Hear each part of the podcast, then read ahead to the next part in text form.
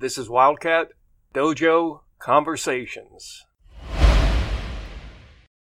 Hi, welcome to another episode. Sensei Michelle here with the Wildcat Dojo Conversation. I'm Sensei Jackie. And I'm Landon. And today our guest is Sensei Jay. We are so glad to have you. Thank you. My pleasure to be here.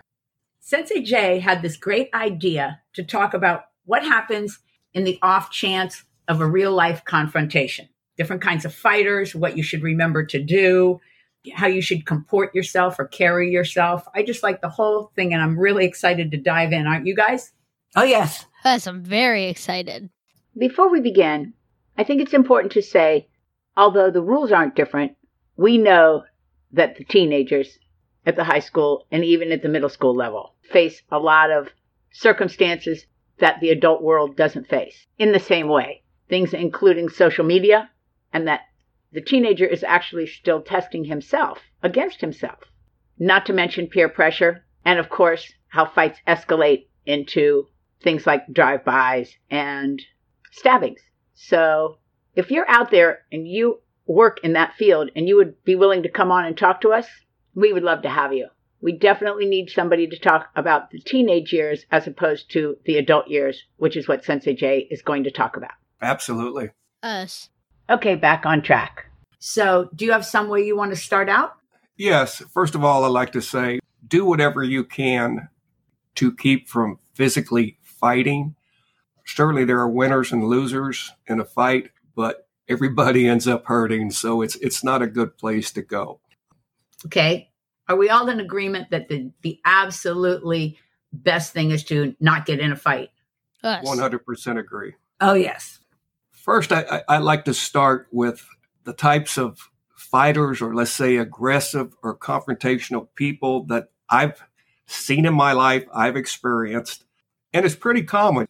I'll start with a number one the person who wants to get right up in your face, yells or talks very loud, and often their hands are by their side. How unfortunate for them, but that is that's the reality.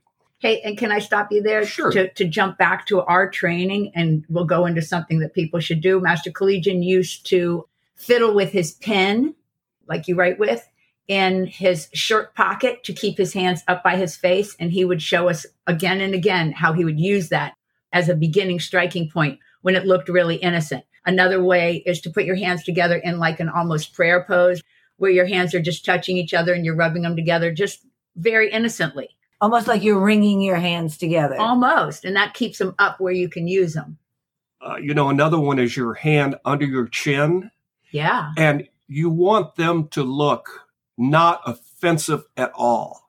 You, you actually want it to, if you can, to portray some weakness and timidness on your part You're saying in yourself. in yourself. Yeah. You want your hands to seem innocent or non aggressive. And which is what Exactly. Master Collegian showed and taught, and what you're saying. And every Landon, we're all on the same page here. Us. Plus, secondly, in that position, your hands are at the ready. Exactly. They're close to, uh, you know, if you have to strike. Okay.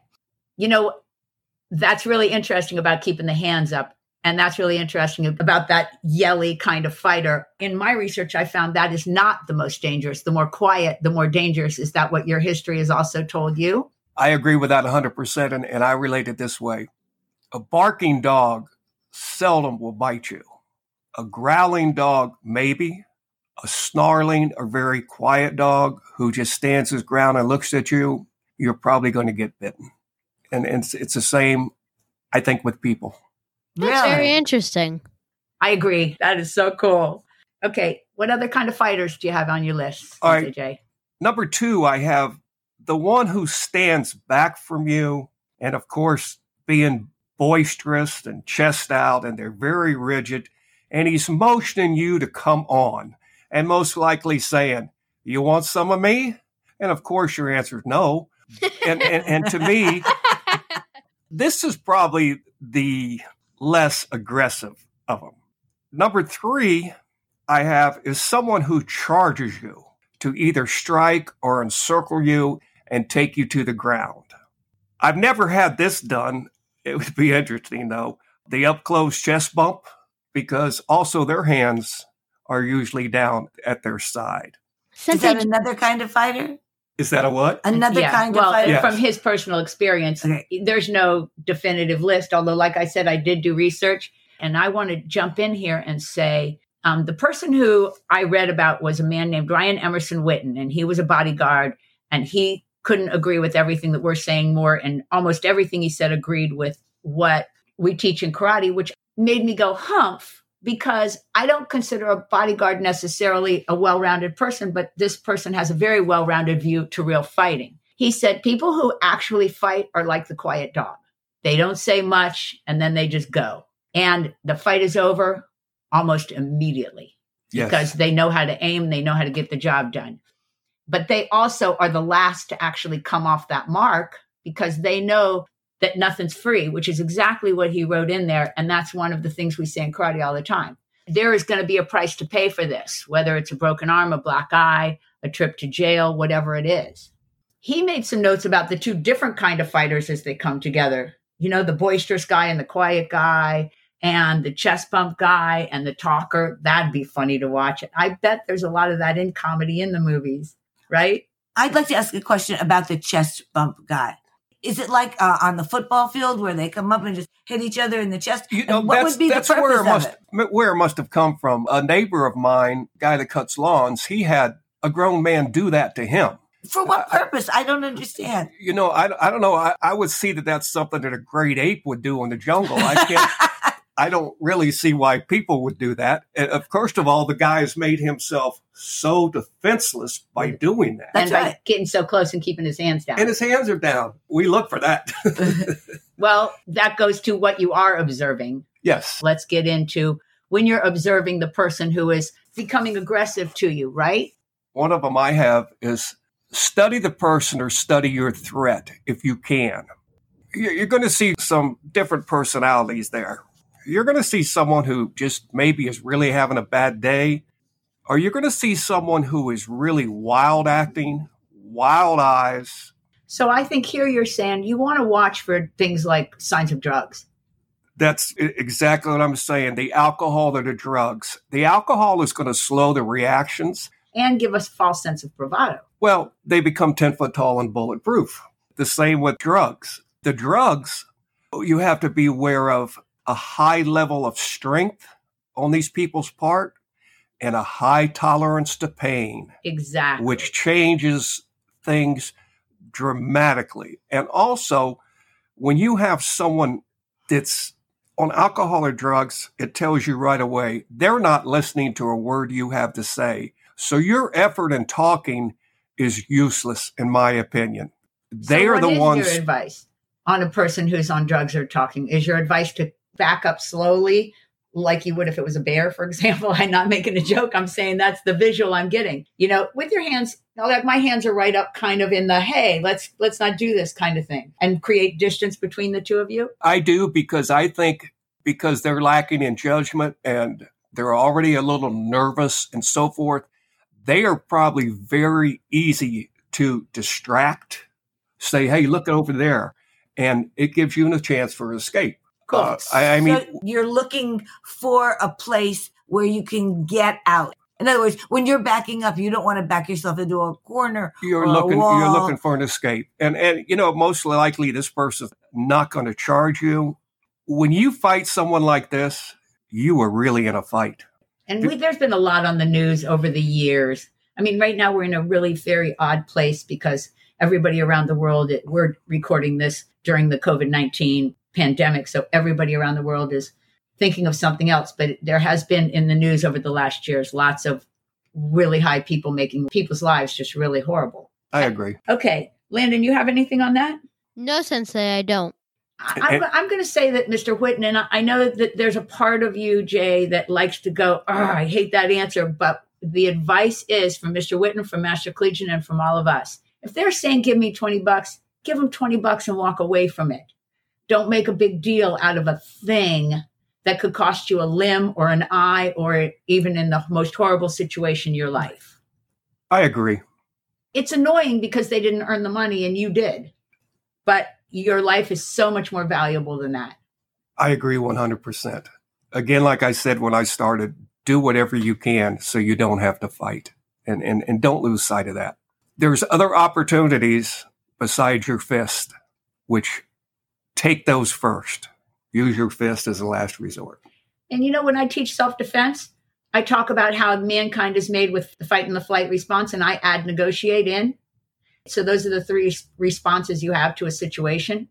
And I take those three and I turn them into a recipe. First, you talk, then you hit, then you get out of Dodge. Negotiate, fight, and flight. Do not hang around. Us.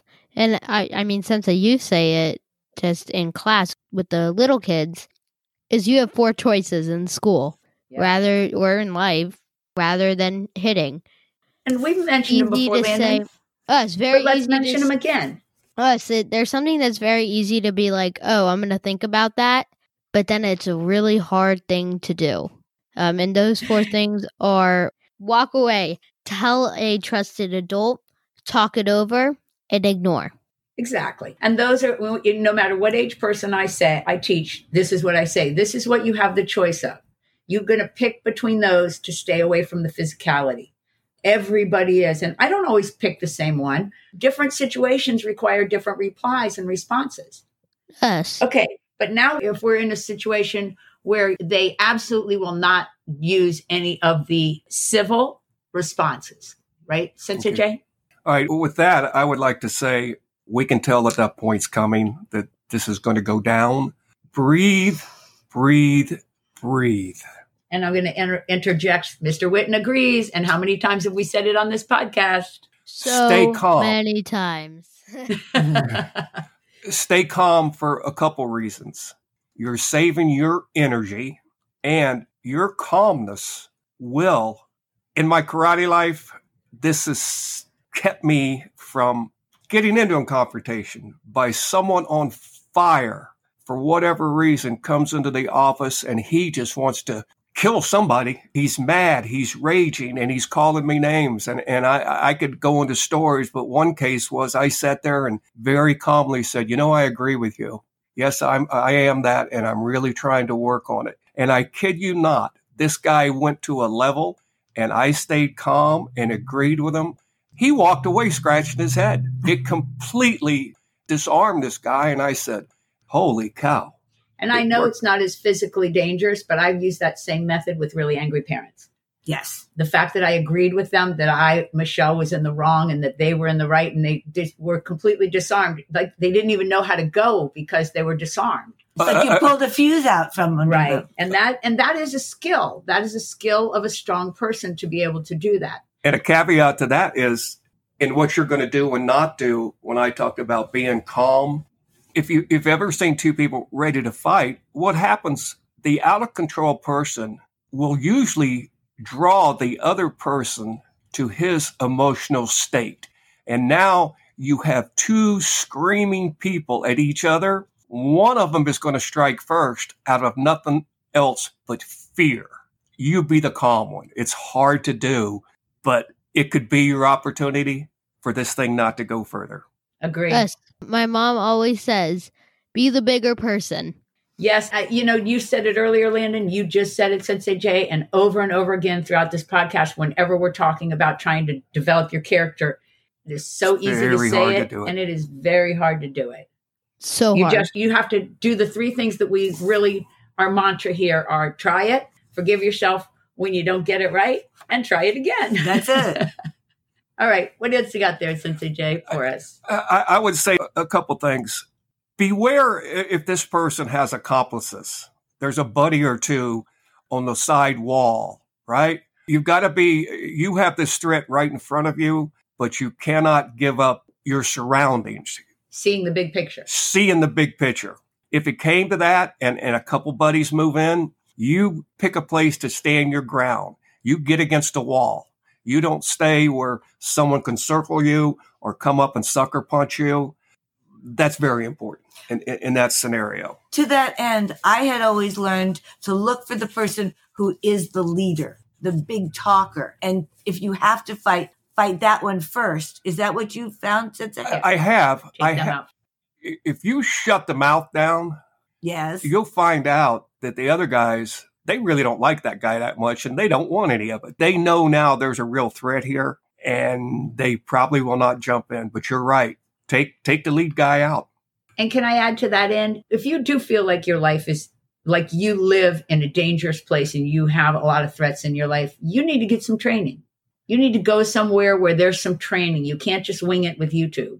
That's it. No, the training because of the physical aspect and, and the mental aspect. And, and I've told this story before, and it, it's not a long story, but years ago, if I was coming home and I needed to stop to get some bread and milk, and I pulled into a convenience store, and there was a carload of people there, or some guys standing by the door who didn't, you know, look very friendly. Years ago, I would have said to heck with it and get in and get what I want. But after my training, there's no doubt I'll say, I don't need this milk and bread.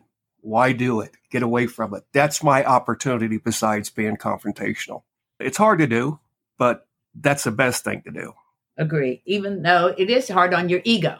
Yes. But And- it looks to me, Sensei AJ, that you're saying throughout this whole thing that once you have had training and you get a clarity in your brain, you don't go toward a problem. You go away from the problem. No, because, you know, there's an old saying that there's no horse that can't be ridden, and there's no cowboy who cannot be thrown off a horse.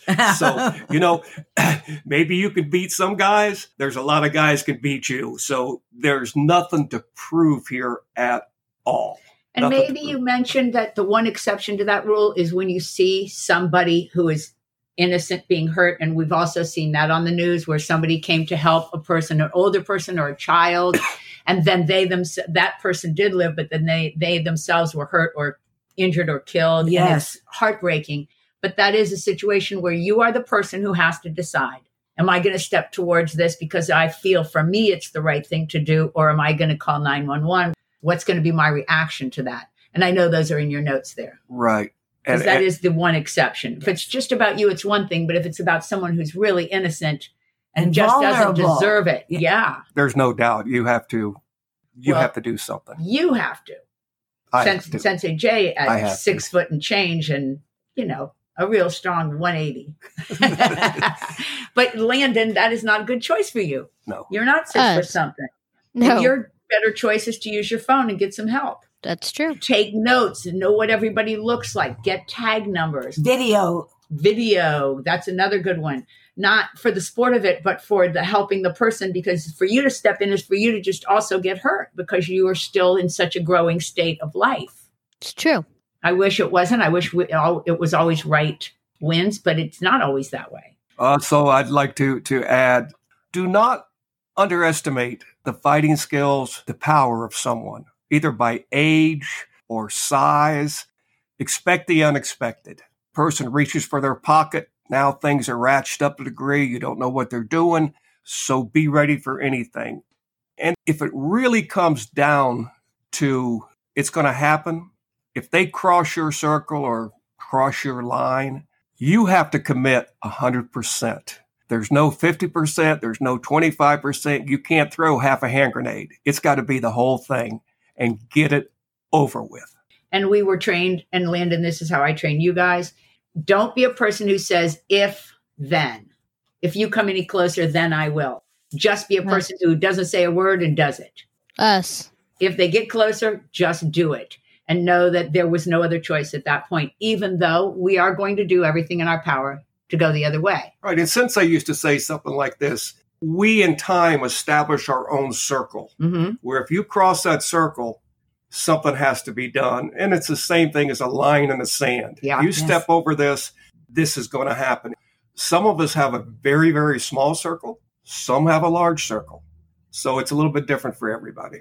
Okay. I looked up another thing and I saw some notes from Mental Floss, and I want to play a little game here where I'm going to say these are the things they said you should do in a fight, and we're going to vote on whether we agree. Their number one is don't get in one. Of course. I voted for that one. Landon? Ding ding ding ding ding ding ding. So we're all in agreement there. I am in agreement with number two. I prefer an elbow and a palm heel, a shin kick into the groin from a knuckle punch. Their view is knuckles break. That is also my view. So what is your view there, Sensei Jay? What do I like? Yeah. I like a palm heel or I like a hammer fist, either to the jaw or the side of the head. Nice. I like a punch, and this is. And how about you? Are also not a knuckle puncher. I, I don't know why she's laughing so hard. I don't know why I'm laughing either. It just came out of my mouth funny. Do they have sharp fork in the eye? I am not a knuckle puncher. And Landon, are you in agreement with elbows and palm heels? Uh, sensei, I like a I like a palm heel to the nose. They say aim at soft spots: throats, groin, gut. If I don't have a weapon or a stick or something like that. I am a proponent. I agree with that of soft spots. I like a good throat strike. I'll even take a knuckle punch to the throat. I'm not a big gut hitter because I think the majority of people today are strong in that area, roundy round. But yeah, Master Collegian used to love the chest plate and the chest plate bony, so it's good for a weapon. But I love the soft tissue areas, the throat, the eyes, the nose, and the groin area. And Master Collegian used to say, and I know you brought this up in our conversation, Sensei Jay, bring blood first. Meaning be the first person to bring blood on Hit your them opponent. in the nose, they'll bleed, Bleed. and it changes their attitude immediately. it will change that person's attitude. Or we talked earlier about the buddies over there. They don't want any of that. But talk to me about the soft areas, Landon. You're in agreement? Uh, sensei, I'm in agreement with that. Now, in mental floss, they say bite.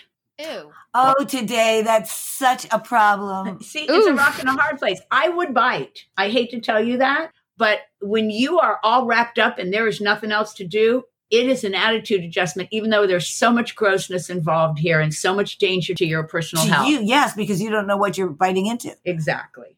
But I probably would bite also because I, if I need to, that's what I do. And they write right in there. They know it's not manly. Well, it was good enough for Mike Tyson. Yeah, but he got in here. How do you feel about that one, Landon? The biting seems a little gross to me. but I do think, even though it is disgusting, I do think that in certain scenarios, it could be be a player. It could be your only choice, is what we're saying. Listen, if somebody's got you in a hold and you're pretty tied up and there's an ear right in front of your mouth, go for it. Or I'll, And I'll tell you where go- else. Ooh. A thigh. A thigh is a place where you could get a bite on somebody. The arm. I think right in here somehow. Yeah, that right near the collarbone, that soft Collarbone. tissue near the collarbone. I mean, there's some areas. I mean, I, I, even, no matter what, everybody's in agreement. Fighting is not a win-win situation. It is a lose-lose situation. You're going to hurt the next day. Everybody gets hurt. And according to Mental Floss, if the fight goes more than 20 or 30 seconds, everybody's going to the hospital. Master Collegian used to say, if it's not over in 30 seconds, there's some broken bones. So, on that beautiful note, let's tell them where to send their fighting ideas to us, Landon.